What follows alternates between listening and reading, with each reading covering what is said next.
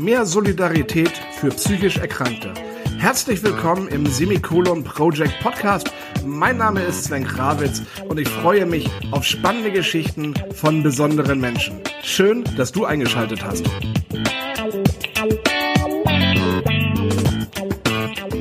Schön, dass du heute wieder dabei bist. Und ich freue mich auch ganz riesig, Christine, dass du heute Gast bist. Christine Striebel. Hallo und herzlich willkommen. Hallo Sven. Wer ist Christine Striebel? Ich bin eine Zwillingsfrau, heute 67 Jahre alt, spontan, begeisterungsfähig und kreativ, wobei das bis vor die Heilung meines Traumas nicht so war da war die Fantasie verschwunden und die Kreativität. Im Moment bin ich Pensionärin, Oma, Ehefrau, Mutter und ein kleines bisschen Werbefrau für meine Bücher, weil es mir am Herzen liegt, dass Menschen, die in Not sind, die Schwierigkeiten im Leben haben, eine Möglichkeit entdecken können, wie man aus der Misere rauskommt, aus der Hölle rauskommt. Und dafür möchte ich Beispiel sein. Genau, du hast schon erwähnt, du hast mehrere Bücher geschrieben, die handeln von ähm, psychischer und körperlicher Gewalt. Bevor wir einsteigen, würde ich ganz gerne, dass du vielleicht einmal, dass wir vielleicht einmal über die Gewalt sprechen. Es gibt ja einmal die, die körperliche Gewalt, es gibt ja die psychische Gewalt. Magst du da einmal drüber reden? Wo unterscheidet sich das? Das geht ja alles mehr oder weniger ineinander über.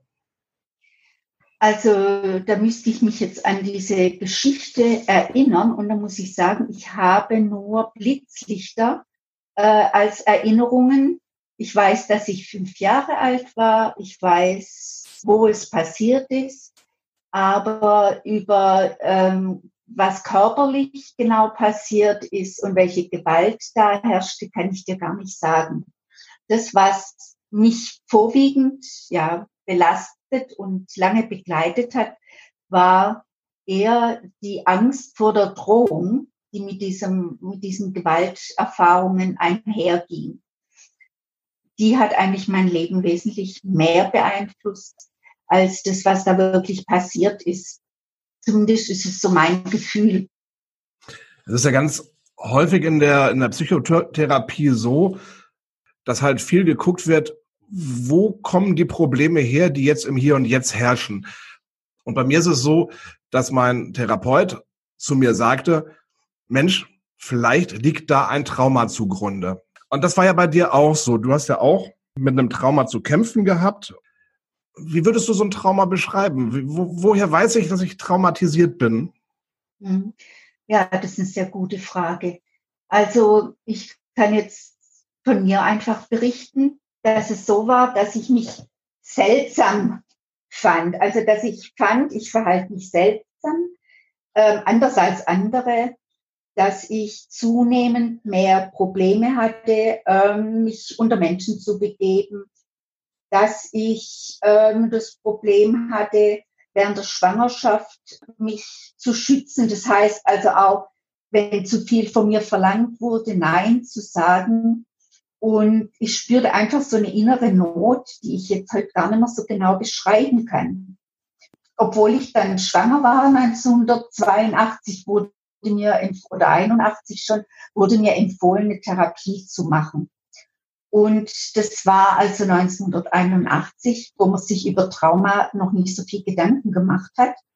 Und da ging es eigentlich nur darum zu schauen, wie bekomme ich die Frau wieder funktional hin? Also was, wie schaffe ich das, dass sie wieder arbeiten gehen kann, dass sie die Schwangerschaft durchsteht? Also so ganz alltägliche Dinge. Und über Trauma oder Traumata wurde überhaupt nicht gesprochen. Im Gegenteil, ich habe wohl immer wieder angefangen, in Richtung Sexualität meine Nöte zu beschreiben und dass ich das als jetzt wenig schön fand und dass ich da sehr verkrampft dran gegangen bin, aber die ehelichen Pflichten zu erfüllen hatte. Da wurde aber nie drüber gesprochen. Also ich habe zehn Therapeuten gehabt und jeder in der damaligen Zeit hat gesagt, ja, also das gucken wir dann halt ein anders an. Ja, und, dann, und das ist halt das, was ich so toll finde, dass man heute Trauma erkennt oder sagt, man muss da gucken und man kann auch Unterstützung geben und nicht die Augen zumacht oder den Kopf in den Sand steckt und sagt, na ja, wir gucken mal, da hast halt eine Macke und dort hast eine Macke und dann schauen wir mal, kriegen wir schon hin. Ne? Es gibt ja auch richtig diese Traumatherapien, die hast du ja wahrscheinlich auch erlebt, oder? Genau, genau. Ist so, dass eben in der Traumatherapie auch erstmal gar nicht geschaut, also zumindest in meiner Therapie war so, als ich dann 2010 damit angefangen habe, wurde eigentlich gar nicht geschaut, was ich erlebt habe oder was da gewesen sein könnte.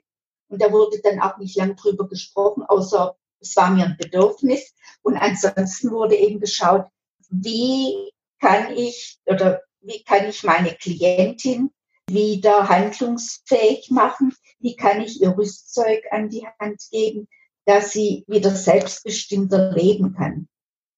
Also zum Beispiel gibt es da so Notfallkoffer, wo man eben schaut, dass wenn Panik auftritt, dass man aufgrund des Inhalts vom Panikkoffer oder vom Notfallkoffer wieder ins Hier und Jetzt kommt und nicht in der Vergangenheit verbleibt, so dass ich, wenn jetzt also, wenn ich in Panik komme, kann ich an den Koffer dran gehen und zum Beispiel mein Sudoku-Heft rausholen mit ganz schweren Sudokus drin und kann mich dann damit beschäftigen und schalte damit die logische Hirnhälfte dazu und komme aus der Panik raus. Bei mir ist das so, Christine, ich habe auch diese Panik. Und für mich ist es halt, das ist letztes Jahr extrem eingetroffen. Also letztes Jahr im Mai ist es bei mir eingetroffen, dass ich auf einmal kein Auto fahren konnte und so weiter. Und mittlerweile mhm. ist es mhm. halt so schlimm, ich kann das Haus nicht alleine verlassen. Ich brauche eigentlich immer jemanden an meiner Seite. Jetzt ist ja. es natürlich so, diese, diesen Notfallkoffer, der wird ja auch Skills-Koffer genannt oder Skills-Notfallkoffer. Genau. Mhm. Diese Skill-Geschichte, die muss der Mensch erstmal erlernen.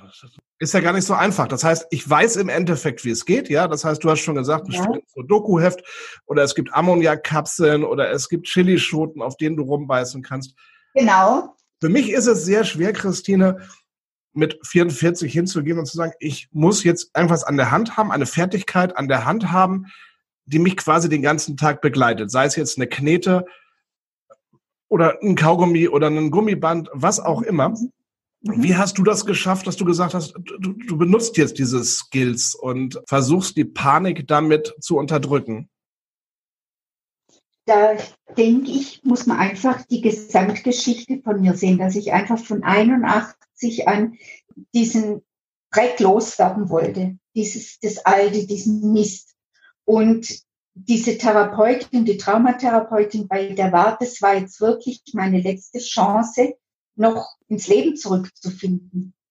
Denn dieses nicht aus dem Haus können, kenne ich. Und selbstverständlich helfen da diese Notfallgeschichten alleine nicht.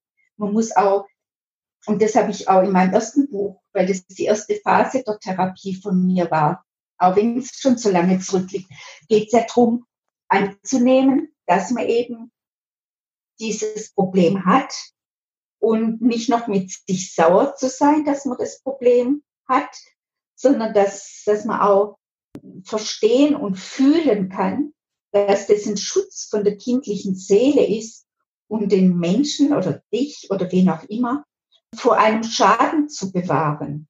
Und dass es eine ganz gute Sache ist, dass du diesen Schutz hast, ja, weil du diese Technik als Kind erlernt hast.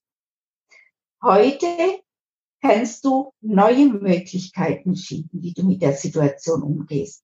Also bei mir war es beispielsweise, dass ich im beim Einkaufen dann Panik gekriegt habe und dann mein Daumen einfach sich flüssig entleeren wollte. Da war also gar nichts mehr zu halten.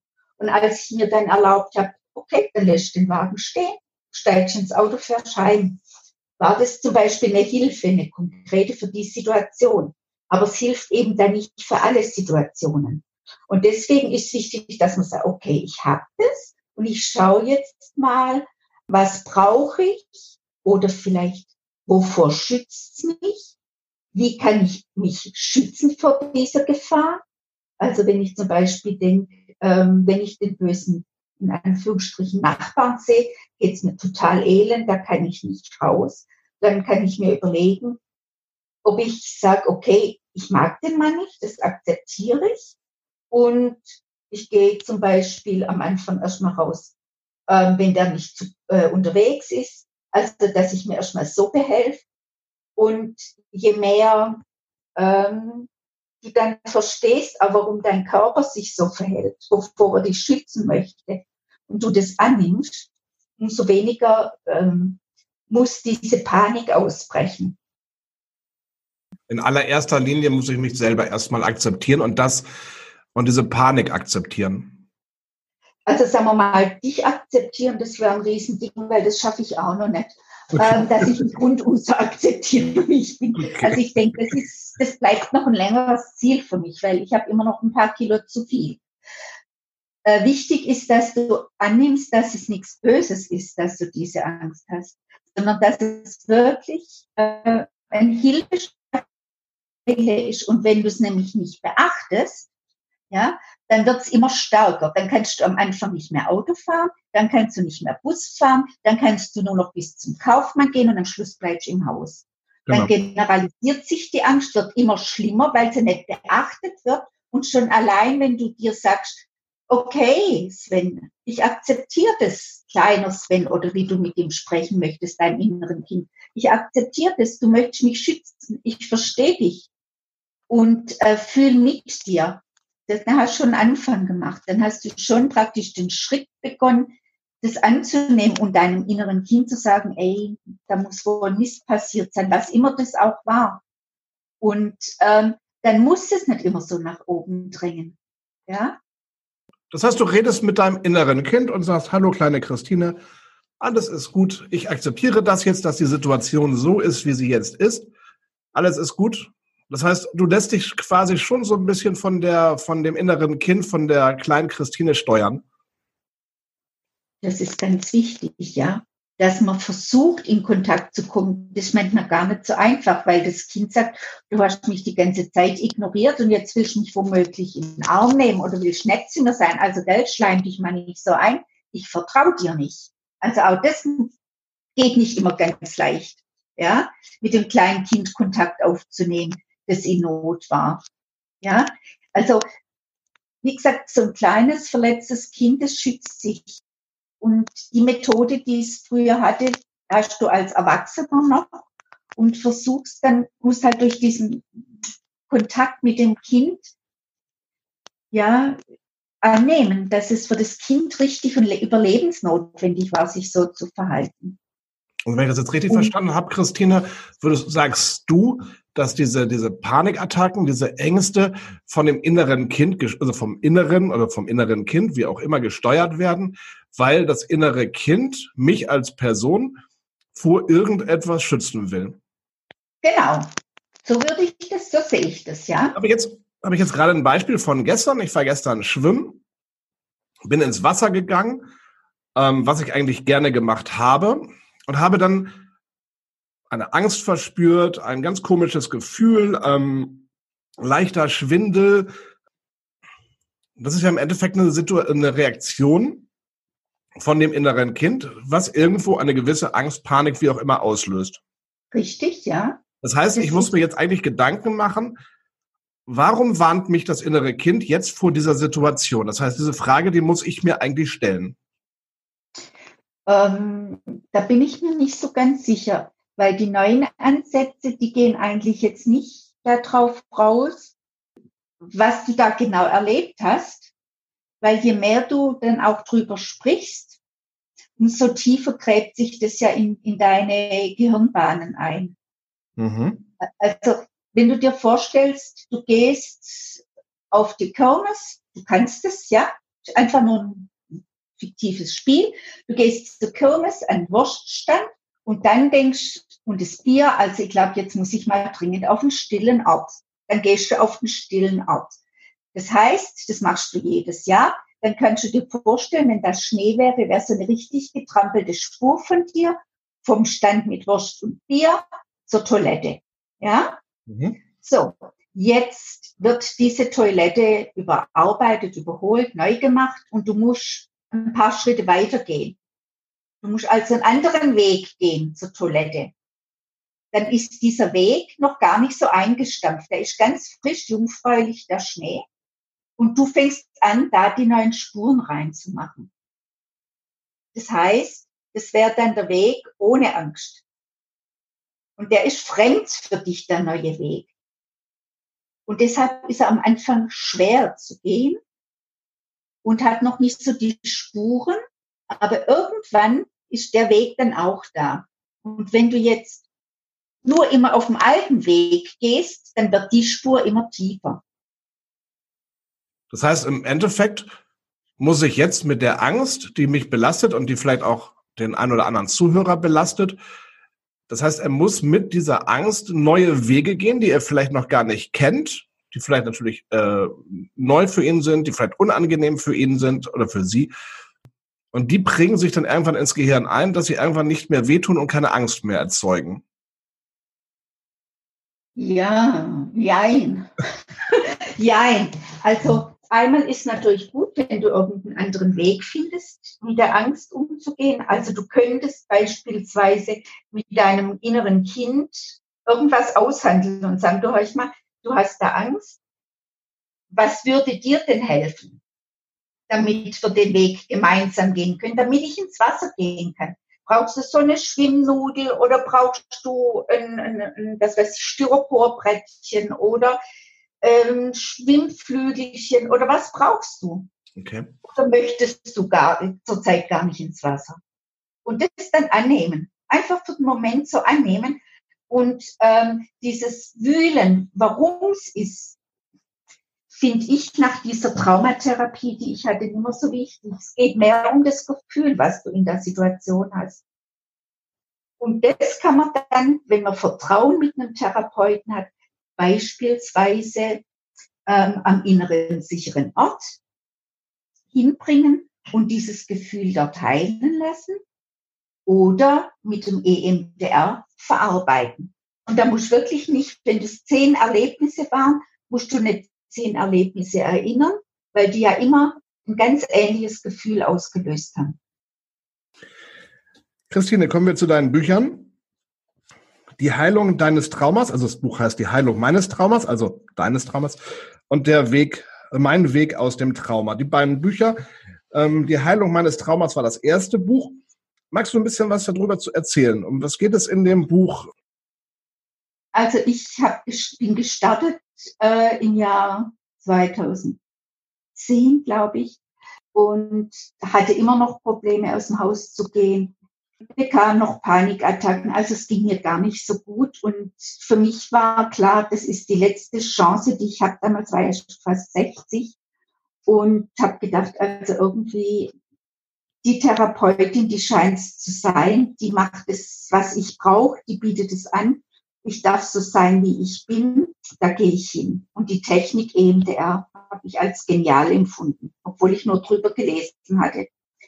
Und meine Vorstellung war so, ich gehe dahin, die macht fünf, sechs Mal EMDR mit mir, also Finger hin und her bewegen und ich verarbeite das Trauma und dann hat sich die Sache, aber den Zahn hat sie mir dann doch sehr schnell gezogen, die Therapeutin, denn äh, ich war doch extremst misstrauisch.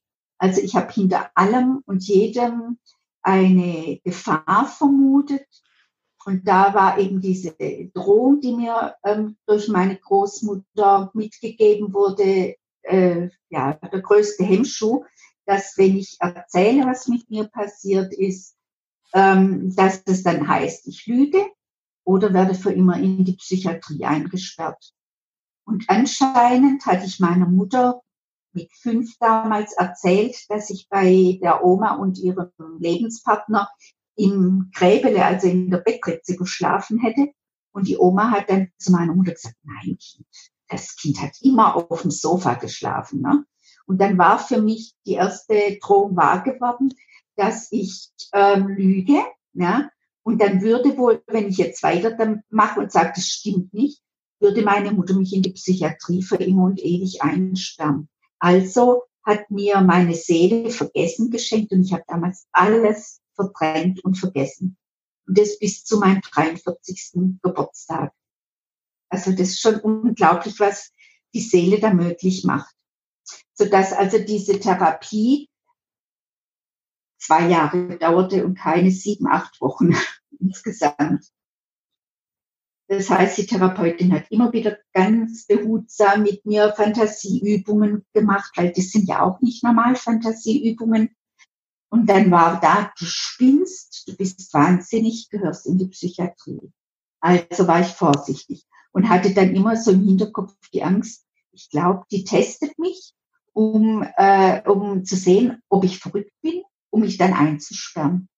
Und das habe ich dann immer wieder thematisiert. Und beim Schreiben des Buches ist mir klar geworden, dass ich immer wieder gesagt habe, okay, ich probiere es mit der Fantasie, mich ein Stück weit darauf eingelassen habe und dann immer wieder die Panik gekriegt habe und gesagt habe, nee, nee, äh, ich glaube, die testet mich, die will mich wegsperren.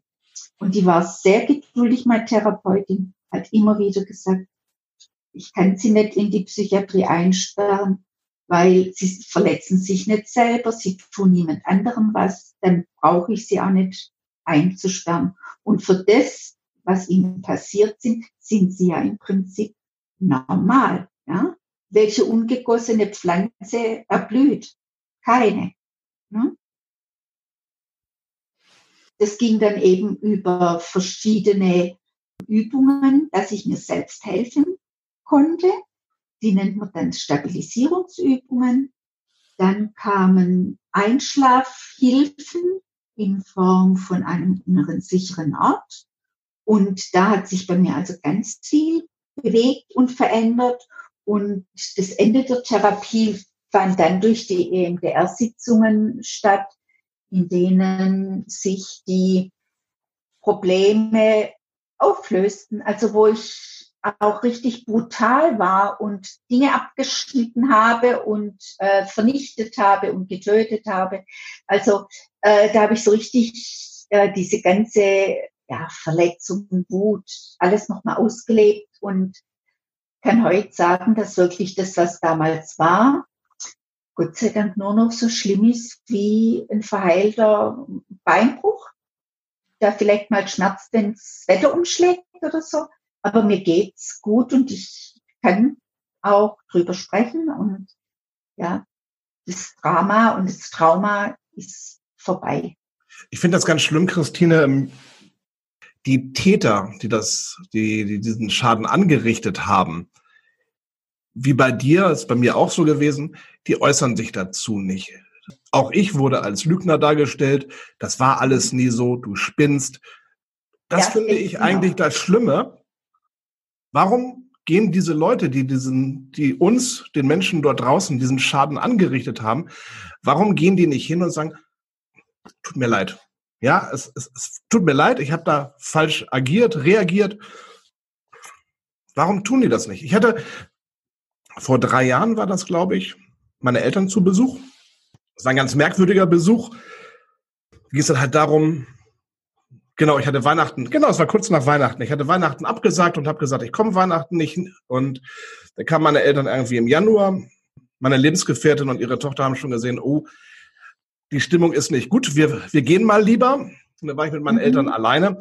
Und dann meinte meine Mutter halt, sag mal, was ist denn los mit dir? Ja, du warst Weihnachten nicht da, du bist so komisch, was haben wir dir getan?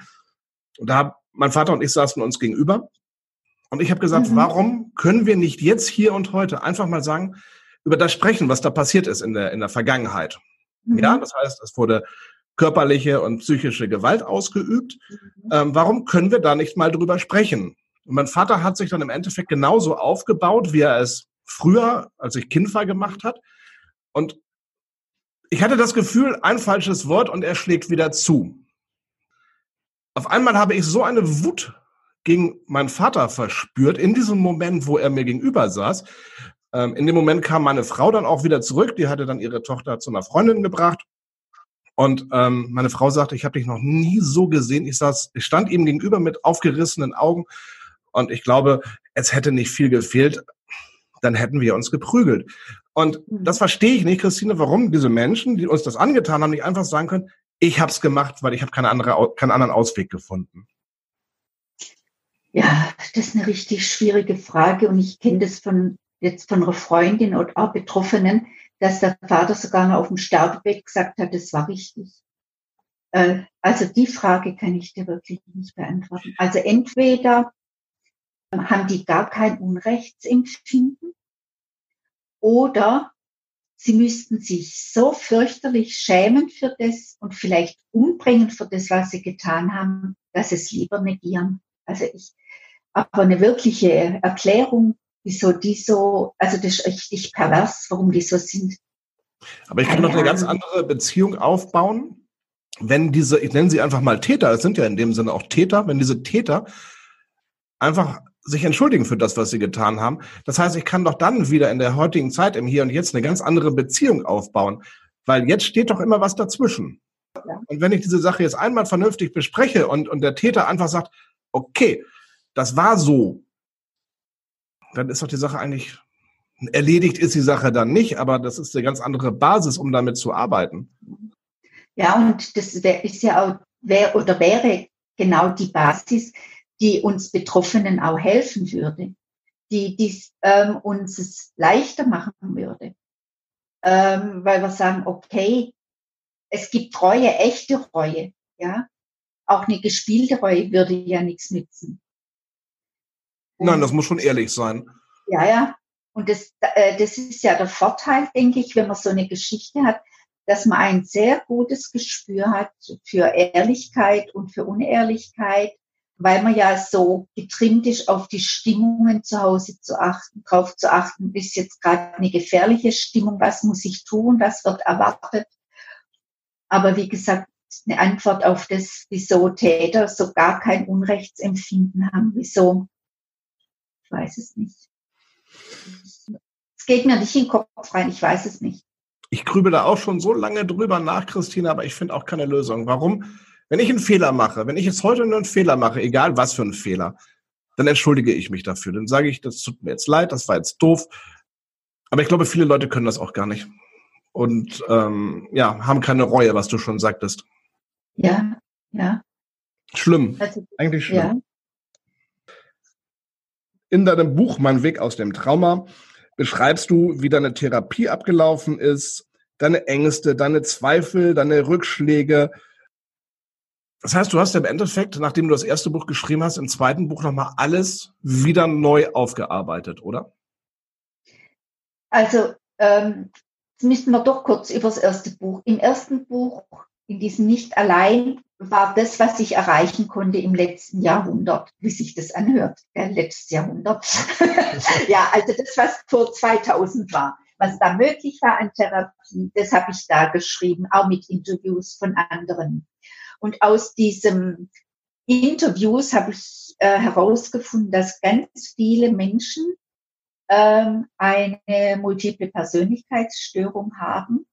Das heißt, viele innere Kinder sozusagen haben, die verschiedene Funktionen, also Schutzfunktionen übernehmen und diese ähm, Überlebensstrategie äh, so weit geht, dass die einzelnen Anteile, so nennt man die, Seelenanteile, dass die voneinander nichts wissen. Das heißt, da kann agiert werden, der eine agiert und der andere Innenanteil oder der reale Anteil, der weiß gar nicht, was passiert ist. Das heißt, der steht plötzlich auf dem Berggipfel, weil ein Anteil gerne Ski fährt und die eigentliche Person kann nicht Skifahren und steht oben mit Stirn und weiß nicht, wie sie runterkommen soll.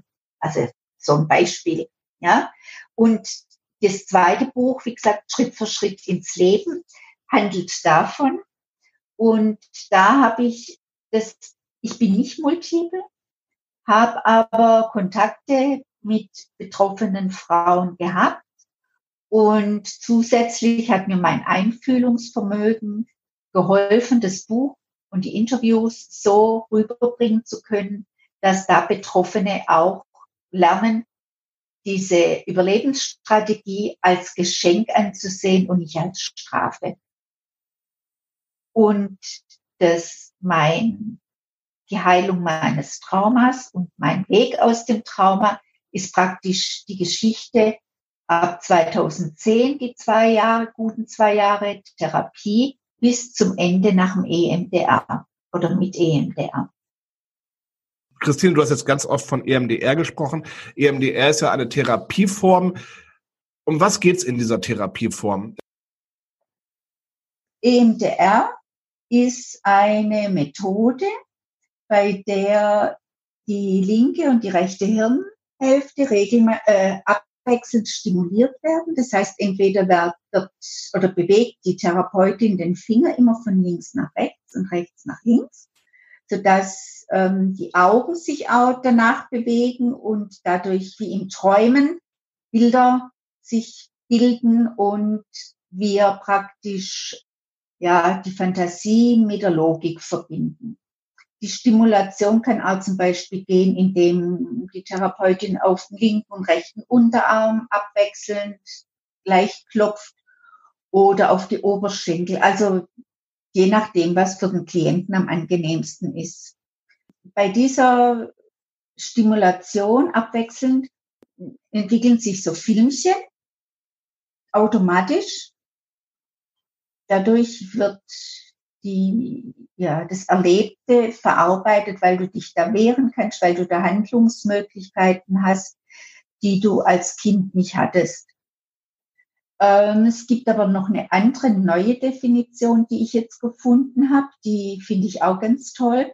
Und zwar beschreibt die EMDR so, dass ähm, durch das Trauma oder im Trauma wird das Ereignis nicht als Komplettereignis gespeichert, weil das der Körper nicht verkraften könnte, sondern es werden einzelne Erinnerungssplitter, also ein Geruch, ein, ein, ein Wort, ein Gefühl, ähm, was, wir, was wir hören, ähm, wird irgendwie an unterschiedlichen Stellen im Gehirn ähm, abgelegt, das Erlebte, und ist dann praktisch wie ein kaputter Spiegel oder ein defektes Puzzle. Und weil diese Teile nicht äh, zusammen sind, entsteht kein volles Bild. Und das EMDR erstellt praktisch ein Bild von der ganzen Geschichte und was ähm, in diesem noch als besonders ähm, beschrieben wird, ist, dass dadurch eine Fixierung auf einen bestimmten Zeitpunkt möglich ist. Das heißt, wenn du die Erinnerungen und deiner Geschichte siehst, dann hat jedes Ereignis einen bestimmten Termin. Dein Geburtstag, deine Geburt, dein Abi oder deine Prüfung beim Führerschein oder was auch immer. Und durch diese Verknüpfung mit der Zeit schwabbert es nicht so durchs Gehirn, und ist fixiert und wird dadurch eines deiner Lebensereignisse, die waren, aber die jetzt eben immer so dramatisch sind, weil sie zusammen sind und diese Flashbacks, die sonst ausgelöst werden können, nicht mehr stattfinden. Das heißt, solange das Trauma noch existent ist, haben wir ja immer wieder Flashbacks, also Erinnerungen. Oder, also wir erleben was im Alltag, wir sehen meinetwegen roten Lippenstift und uns fällt dazu ein, dass einer der Täter immer so einen roten Lippenstift hatte und sind dann wieder in dem Film von früher. Ja, mhm. und ähm, dieses Verorten, einen festen Punkt festsetzen, wann das Ereignis war, nimmt eben auch die Flashbacks weg. Also ist es ja eigentlich eine ganz sinnvolle Methode, diese Traumas zu behandeln. Ich finde ja, weil die Lebensqualität sich total verändert. Ich hatte zwar damals bei Nicht allein geschrieben, dass ich jetzt endlich glücklich und zufrieden bin. Damals ging es mir auch im Verhältnis zu davor sehr gut.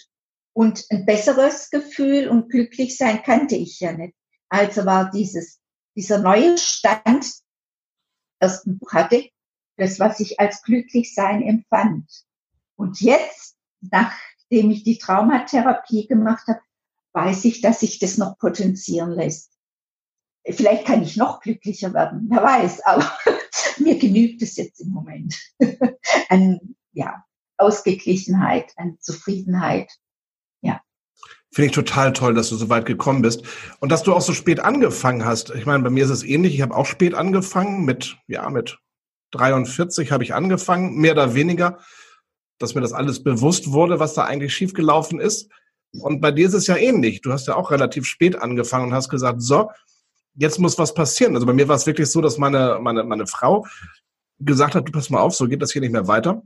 Mhm. Und ähm, ich dann gesagt habe, ja, aber ist doch eigentlich alles in Ordnung. Ne? Vielleicht ist es ja auch bei dir alles ein bisschen blöd im Kopf, weil äh, ich habe immer die Ausreden gesucht.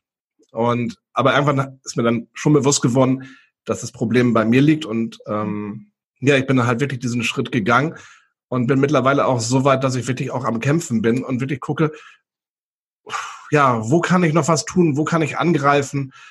Und ähm, ich weiß, dass es ein schwerer und langer Weg ist, aber mein Therapeut, den ich habe, der, ähm, der handelt auch nach der EMDR-Methode. Und ähm, das finde ich eine ganz spannende Geschichte, weil du halt wirklich die Ursache bekämpfst, mehr oder weniger. Und das ja. finde ich eine ganz tolle Geschichte.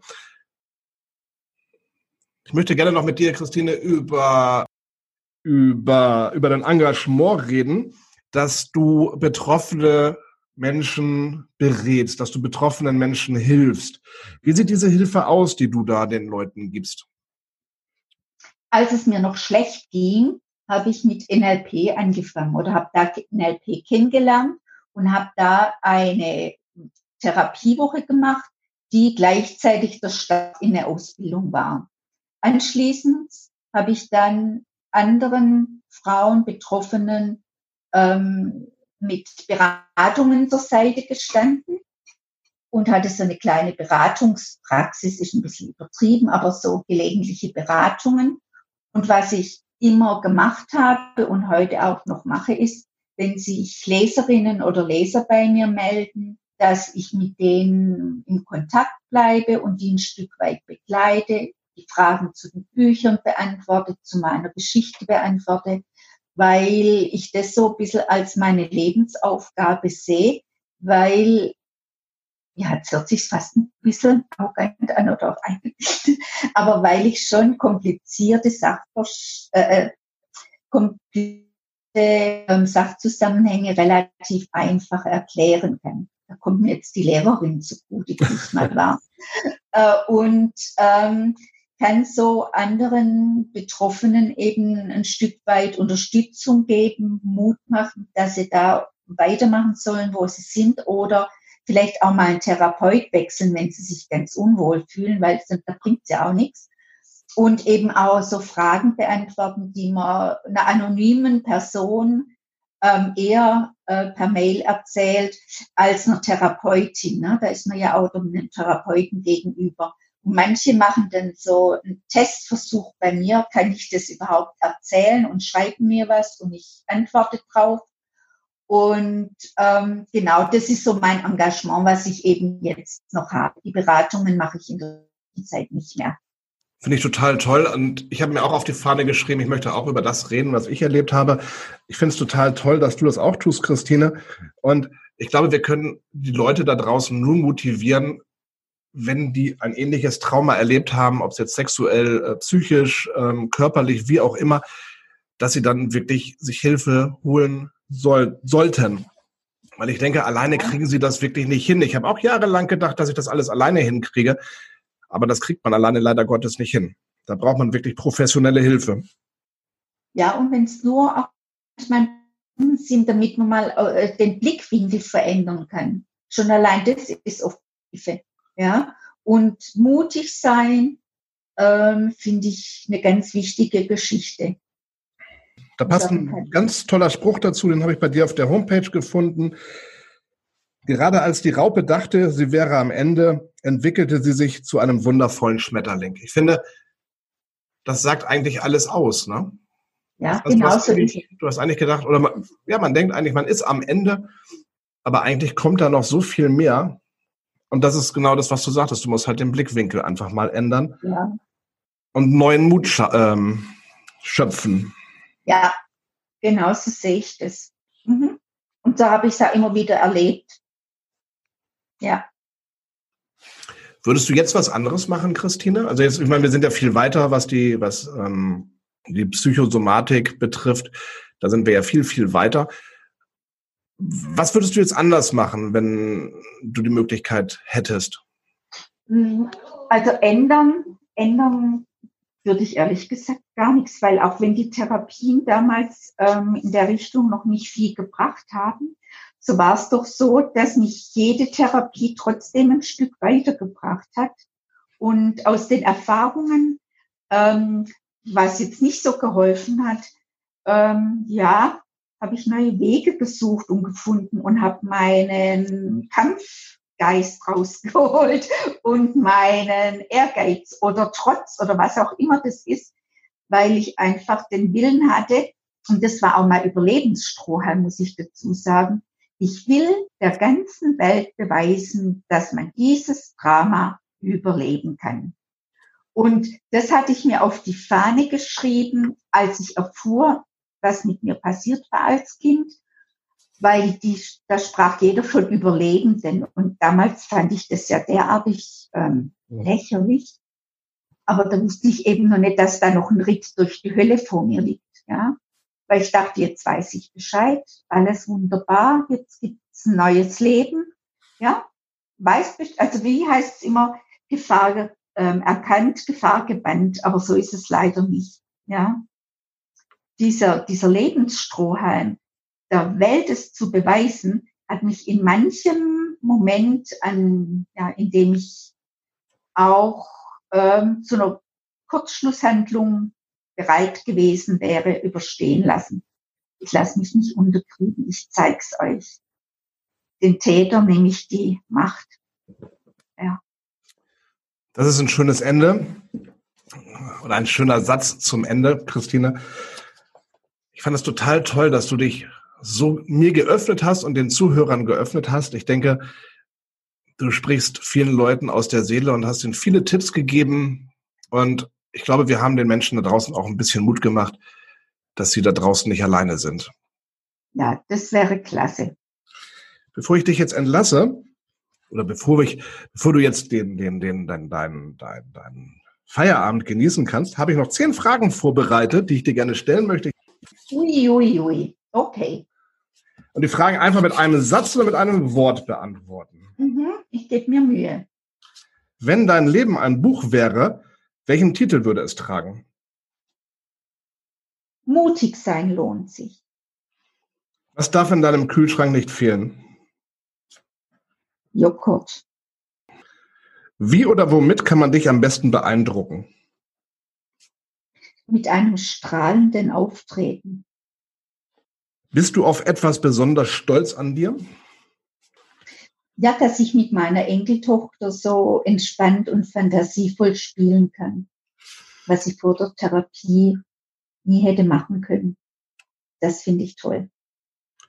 Welche Musikrichtung magst du am liebsten? Beatles. Was hast du zuletzt gekocht? Spaghetti mit Tomatensauce und Salat.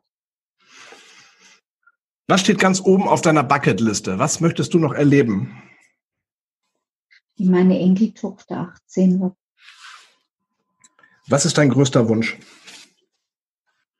Dass ich mit meinem Mann noch viele Jahre gemeinsam in Gesundheit verbringen darf. Was denkst du, ist der Schlüssel zum Glück? Die Schönheit in den kleinen Dingen zu sehen. Wer ist dein Vorbild? Ich habe gar keins mehr. Gab es mal ein Vorbild in deinem Leben? Früher.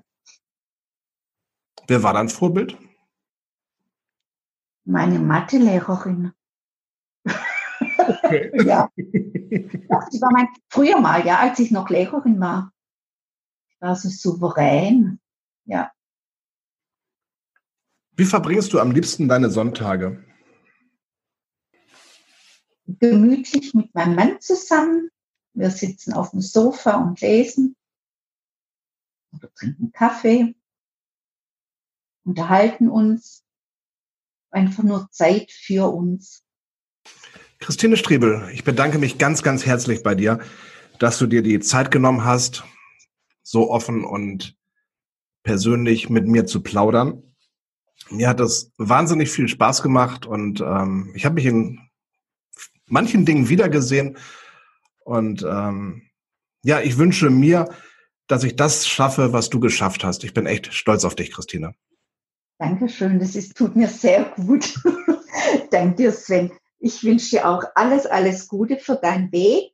Wir bleiben in Verbindung und deine Hörer dürfen sich gerne per Mail auch an mich wenden. Nicht, dass ich die ewig lang begleite, aber für kleine Impulse bin ich da. Okay? Das ist doch ein Angebot. Ich bedanke mich natürlich auch bei euch fürs Zuhören und ich hoffe, dass ihr wieder einschaltet. Bis zum nächsten Mal. Tschüss. Semikolon Project Podcast. Mehr Solidarität für psychisch Erkrankte. Auch auf Facebook und Instagram.